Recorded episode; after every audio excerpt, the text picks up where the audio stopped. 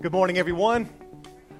Oh man, it's good to be in the house of the Lord today. And I know that some of you were a little bit later, and I want to make sure I express my gratitude for the 3,500 pounds of food that you have contributed and donated to our Loaves and Fishes pantry. That was a great response, and I am so grateful. I know the people who are working the Loaves and Fishes pantry are so grateful. And we need help now. If you got some time on Tuesdays and Thursdays, you want to help deliver some of the food and serve the people who come please consider doing that um, this year as the demand is so high. But it's good to be here. It's uh, the second Sunday of Advent, and I could not have been set up any, any better. We've got the love here on the altar. Gabriel and Colby did such a great job over here with a candle. Wonderful uh, reading there. Thank you, guys. And uh, you can give them all applause. We got two people there. You go. Yeah. Good job, guys. And of course, this last song, can you hear hearts returning to you. I mean, this is the perfect segue. So I'm going to go ahead and read from uh, for, to you our gospel lesson today. Now, I am not doing any sermon series for the next few weeks. I'll start that up in January when I'm going to take a swing at the letter of Revelation. Woo, here we go. Yeah, we're going to get apocalyptic again in January. Uh, but I'm following what's called the common lectionary, the appointed texts that the church has been using for centuries. And I always say, not the appointed sermons. I still had to come up with my own sermon. But these are the texts and the readings. And today's the second Sunday of Advent, and our appointed gospel reading is from Mark chapter 1. And I'm going to invite you to stand as you are able for the reading of the gospel. Mark chapter 1, verse 1. Here we go. The beginning of the, what's that? Good news that's going to be important of Jesus Christ, the Son of God, as it is written in the prophet Isaiah See, I am sending my messenger ahead of you who will prepare your way, the voice of one crying out in the wilderness, Prepare the way of the Lord, make his paths straight. And John the Baptizer, or the Baptist, some of you know that. The Greek is actually John the one who came baptizing, appeared in the wilderness, the desert proclaiming a baptism of repentance for the forgiveness of sins. Watch this. And people from the whole Judean countryside and all the people of Jerusalem. Is that a crowd? Yes.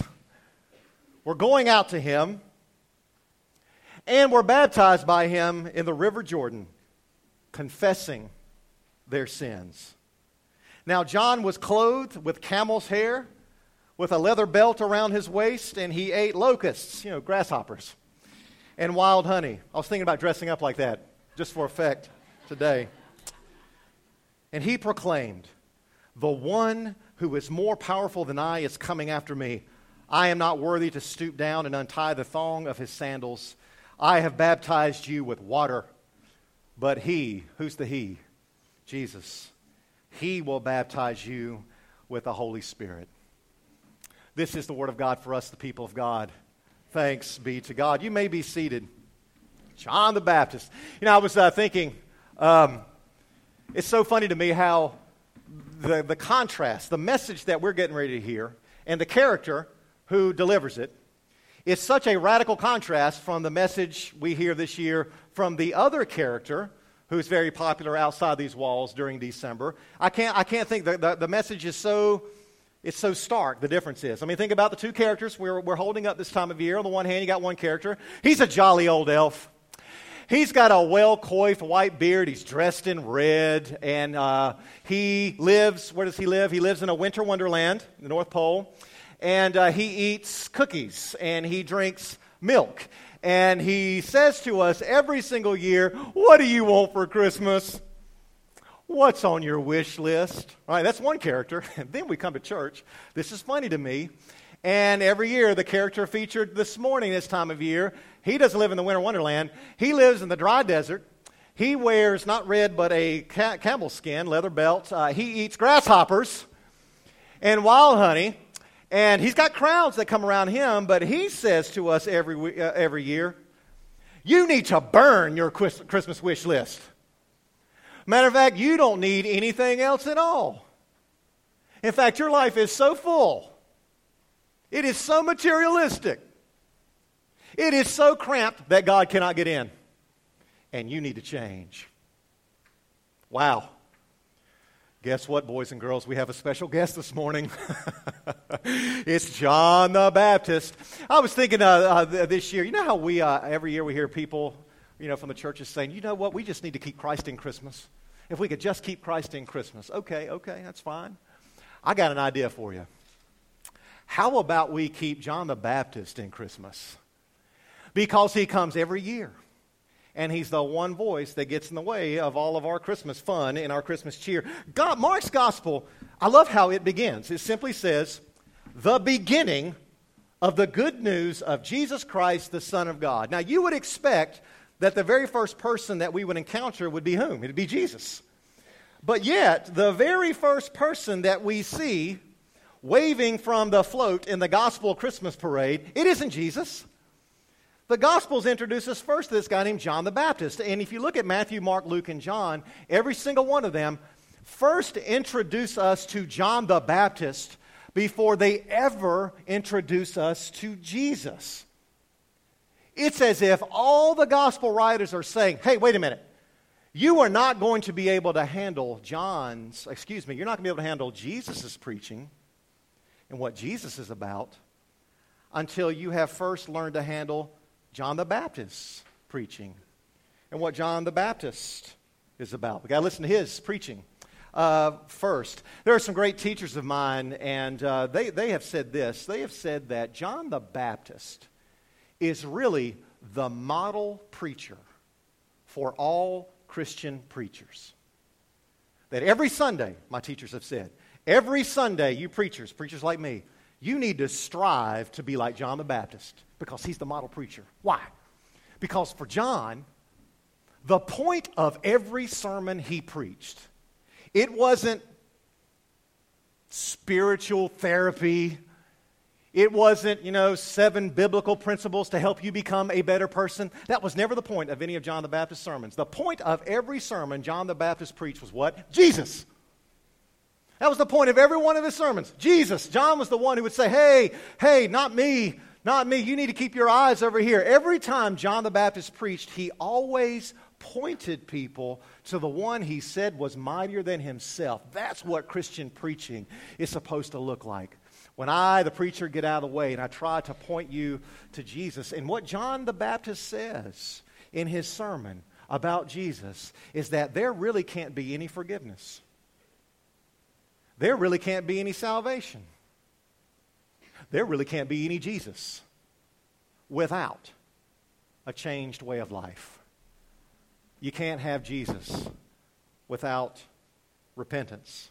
Mark says that, that John came preaching a baptism of repentance for the forgiveness of sins.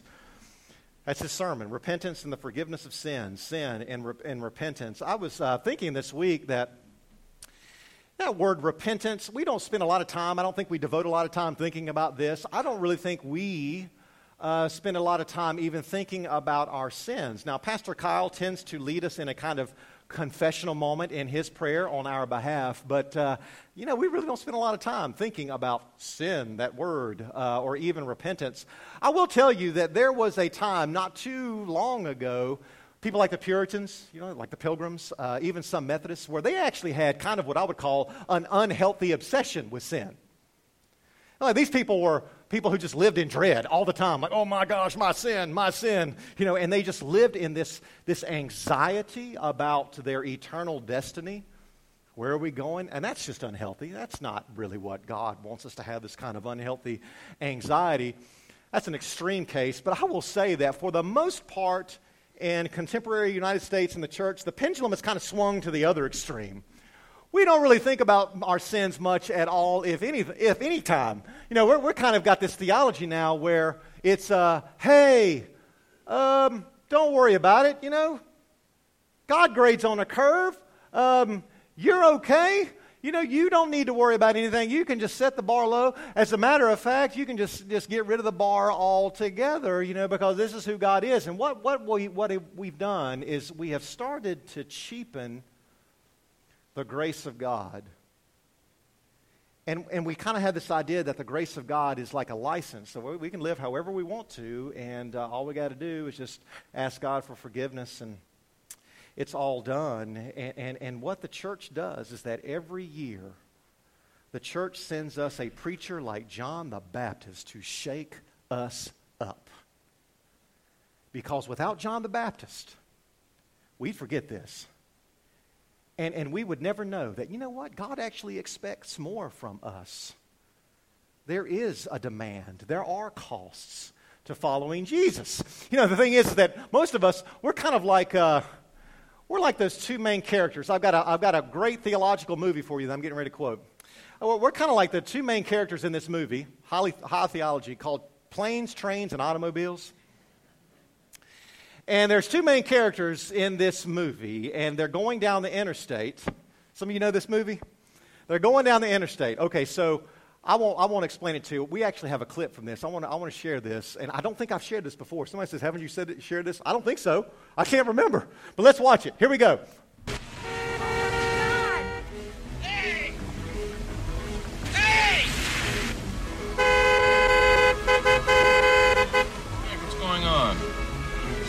Wants to race. Race? That's ridiculous. All right, come on. Let's go. Let's go. Put your window down! He wants something. Uh, he's probably drunk. You're going the wrong way! What? You're going the wrong way! He says we're going the wrong way. Oh, he's drunk. How would he know where we're going? Yeah, how would he know? Thank you. Thanks a lot. Terrific. Thank you. what a moron. You're going in the wrong direction! You're going to kill somebody!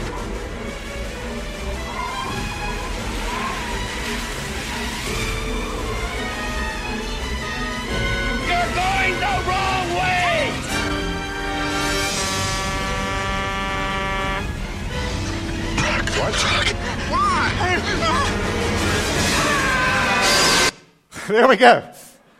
Now, what's my point? Okay, so every year, John the Baptist is the one hollering at us, You're going the wrong way. And we're like the two other characters going, Yeah, okay, yeah, we're fine. What are you talking about? We're fine. Until, right, disaster is about to happen. And they survive. The movie's great, one of my favorites, back in the 80s. Uh, anyway, but see, John, John knows that you and I really have been going the wrong way. Like we, we, we have all, since this time last December, all of us, our tires, our wheels have gotten a little misaligned. And we are veering off course, or, or maybe we've gotten trapped in some habits since last year, or maybe it's even longer than that, trapped in these habits that will be our disaster and will be our undoing. We've all gotten trapped into that. And what John the Baptist is saying, you're going the wrong way. And, and John the Baptist insists that we actually can repent. We don't have to go the wrong way. We can repent. That word repentance, every time I ask somebody, what do you think the word repentance means? Invariably, I get this definition that repentance means to ask God for forgiveness. That's a part of repentance, but that's not what repentance means. The word repentance, the word that John was using in his preaching while he was pointing everybody to Jesus, the word repent means to resolve today to change your life for God's sake. Repentance means that today, starting now, I am going to go in God's direction I tell people that repentance means to do a 180. You ever heard that expression, do a 180 in your life? I always say it doesn't mean 360, because when you do a 360, you kind of go, but then eventually you come back in the same place. But you got to go in a different direction. That's what repentance means to resolve, to decide, to do something today to make a change for God and to do this in your life. Now, a lot of people have said this. People like Peter Scazzero, uh, who's done something called the Emotionally Healthy Church. Uh, a lot of people have mentioned this. The truth is simply this the vast majority of us never decide to make a change in our life until the prospect of staying where we are seems worse than making the change. Until we get sick and tired of being sick and tired of who we are and where we are. What we're, we're like those, we're like those passengers. We just keep going. And everybody could say you're going the wrong way, and we just say, Thank you, thank you, you're crazy, until disaster happens. And, and what John the Baptist is, you know what he's the preacher for? John the Baptist is the preacher for people who are sick and tired of being sick and tired of where they are in their life for God. He is especially the preacher for those who are sick and tired of being sick and tired of their very lax, very mediocre, uh, very lukewarm faith in God. That's who John the Baptist is preaching to. People who are fed up with where they are in their life and in their relationship with, with God. I was uh, debating whether to tell you this uh, or not. I got to tell you, though, because this happened to me, and it happened on Wednesday and it helped me think through what John's preaching about. So uh, on Wednesday, this past Wednesday, we had a luncheon for the seniors of our church. And there were several tables uh, uh, established here in the, in the, area. And I happened to sit at a table with four ladies uh, who were not members of Harrison. They weren't even Methodists. There were four Catholic ladies. And of course, that worked out well because I dressed like a Catholic priest. And so they felt like they were right at home. And so we started talking. And uh, I remember one of the ladies, as we were talking, she, she said, she said, You know, I don't know what it's like in your, in your parish. She says, But in, in my parish, she says, You know our problem is? She says, We have, this is her words. She says, We have too many apex Christians. And I never heard that. Have you ever heard this? Apex Christians. And I, I, I thought, uh, apex. You mean like apex, like top dog, people on the top? She says, you know, no, no, no, no. Apex. A P E X Advent, Pentecost, Easter, and Christmas. And I thought that was hilarious. I've never heard that before. You know, we got too many apex Christians, you know, people who show up this time of year. And I confessed. And some of you, if you're visiting, you don't know this. If you've been listening to me preach, you know this. There was a time in my life where I was an apex Christian. Actually, I was worse than an Apex Christian. I, I, you wouldn't even see me at Advent or Pentecost. You'd see me at Easter and Christmas. I was like, what, X? I was an X Christian. And, and, I, and I, I could, I, I could, you see, you're going to use this from now on. Aren't you glad you came to church just for that? You know, and this is not to pick on people, you know, but I remember there was a time in my life was, and I, when I was that way, and I can remember I was about 20, 21 years old when I got sick and tired of this. I got sick and tired of being so mediocre and so lukewarm and so indifferent with my faith in Jesus. And I remember I made a change today. It's happening. And I caught fire. But even when you catch fire, what happens to a fire over time? It cools. So even if you're on fire for God, it doesn't necessarily mean that you can't just cool down and kind of lapse right back into mediocrity. And, and, and John, every year, does us a favor and he comes, as, as Kyle said in his sermon, he comes to, to set us on fire again, to burn us up again. We can repent. We can repent. I think I've uh, maybe told you that in the uh, Judaism, the Jewish rabbis, uh, many of them have said that repentance is the only thing in our existence that proves we actually have freedom of choice. Repentance is the only thing in existence that proves you and I actually have freedom of choice. Now, that kind of sounds yawn worthy, oh, okay, to us on this side of history. But in the ancient world, that was a big deal. Because in the ancient world, people believed that the gods were in charge of everything. You know, Zeus or Athena, whatever. They were all in charge of your behaviors. Or they believed that you could look up at the stars, and maybe it was the stars that were determining who you're going to be. The stars were determining your fate. There's nothing you can do to change your fate. So there was this kind of everything was predetermined by the gods or the stars. Uh, one of my favorite astrophysicists, Neil deGrasse Tyson, I love him. He like has this saying now where he, he will like he likes to imagine that maybe hey maybe our existence is really a computer simulation. And we might think we have freedom of will, but no, no, no, you actually are pre programmed by someone else, and you're inside the hard drive. Right? We always kind of find a way to do this, and the Bible absolutely rejects this understanding. According to the Bible, repentance is the one thing that proves that you, you, and I, we've got some freedom we've actually can take control of our lives. It is in us. We could be going this way at 100 miles an hour, like those two characters in the movie. 100 miles an hour, but we can stop, we can turn on a dime, and we can go the other direction when it makes no sense. We're not stuck in our sins. And John the Baptist is preaching, you're not stuck. Wherever you are in your life, you are not stuck. You have the power to make a change. And you don't need to blame it on anybody else. You're not saying my predicament is somebody else's fault when you repent. You can't just blame it on your DNA. Well, it's in my genes. I'll always be like this. It's in my genes. You, you, can't, you can't just say, oh, it's the stars, the horoscope said it. No, John the Baptist is the one holding out for us. No. And this is good news. You can repent, you can start over, you can begin again today. You're not stuck. You can move forward, you can repent. They came to John the Baptist, it says they, were, they came to the waters, they were getting baptized, and only in Mark's gospel, I think it says this, that as everybody was coming down to the waters, they were all confessing their sins. Now, notice it says that they were all confessing their sins. They weren't calling out the sins of other people. Well, it's them. What they were doing is they were confessing their sins. They were taking responsibility for their own actions. They were taking responsibility for their own relationship with God. Well, you know, we kind of think confession is just a Catholic thing. um, no.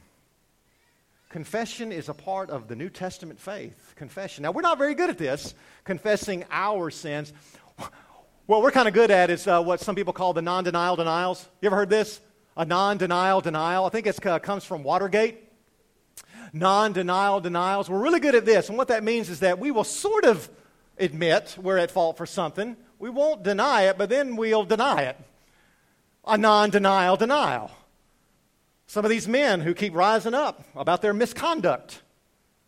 You'll notice that some of them are saying, oh, well, you know, maybe, maybe it was wrong, um, but those were different times.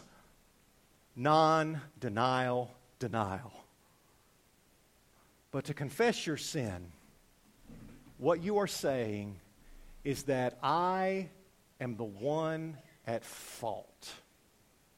I am the one who has chosen to go in a direction and I'm stuck in it, but I don't have to be stuck in it. I take responsibility for who I am. They came to John the Baptist confessing their sins. I was thinking, you know, why?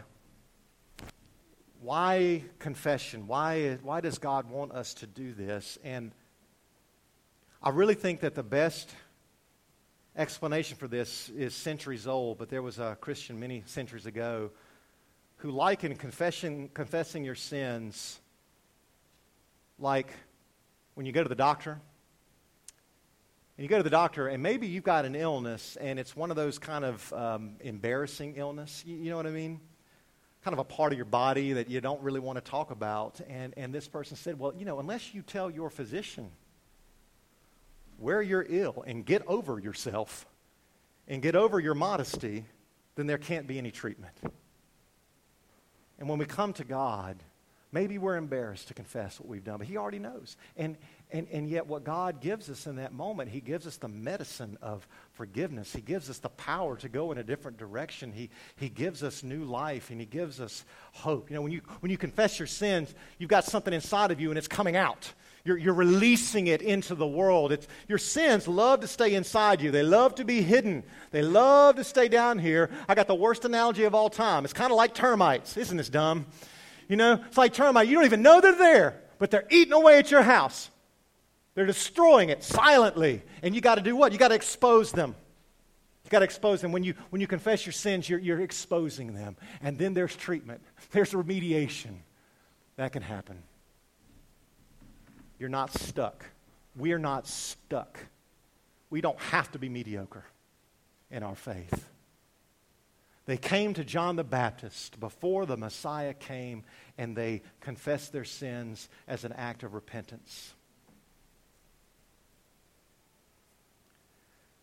My brothers and sisters, Christmas is almost here. Our Messiah is almost here. And John is saying, You're going the wrong way. You're not ready. Therefore, John holds up the good news, the beginning of the good news.